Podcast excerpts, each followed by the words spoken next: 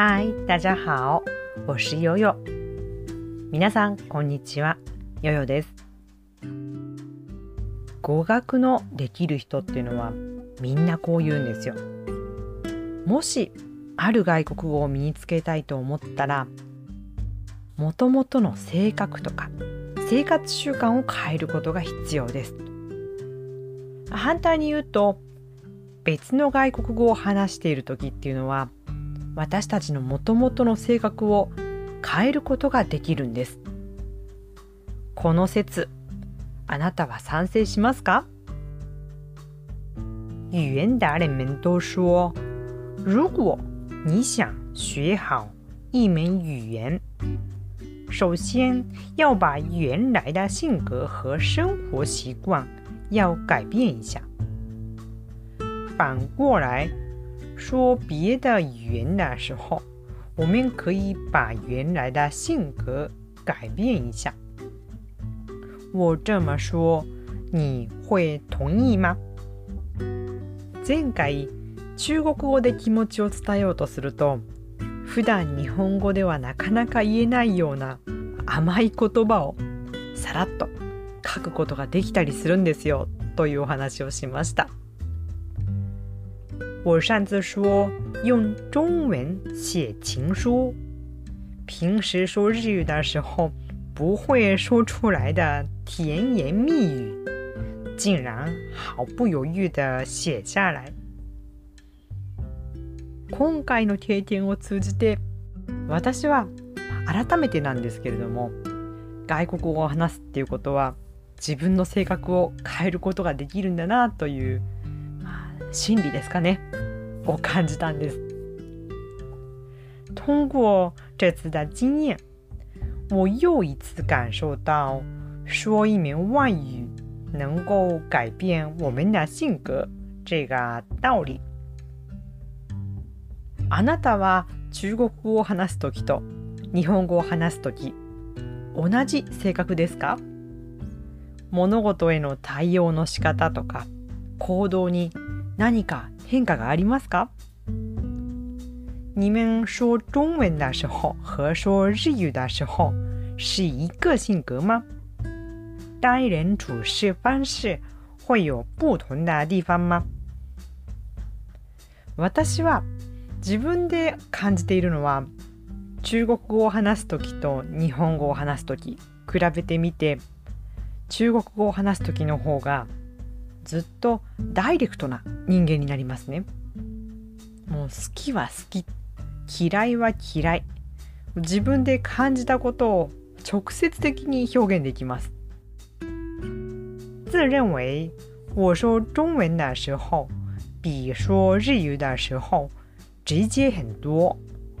喜欢就喜欢，不喜欢就不喜欢。能够把自己的感受直接表達出来。まあ、例えば、それはダメとか、良くないとか、できない。そういう否定的な言葉を言う時も言いやすいんですよ、ずっと。还有、不行、不好、不可能。要说这些否定词的时候，觉得容易的多。私の性格がもともともう少しはあるかもしれないですけれどももともと以上にはっきりさっぱりした感じになっている気がします。我的性格会比原来干脆果断一点。私の友達にとっても日本語が上手な中国人の子がいるんですけれどもこの子が日本語が上手っていうだけでなくて動き？動作身のこなしもとっても日本人っぽいんです。我有一个好朋友是中国朋友，他说日语说的非常流利，不但说话很流利，我发现他的动作也非常日本人。例えば、お辞儀をする回数とか角度からこううなずく相づちを打つ時の様子それから歩く時も歩幅が小さいんですよ。そして内股になっている。座る時も膝が揃ってるんですね。これすごくびっくりしました。さらに驚いたのは彼女は中国語を話している時はこうじゃないんですよ。那什么样的动作他很日本人呢？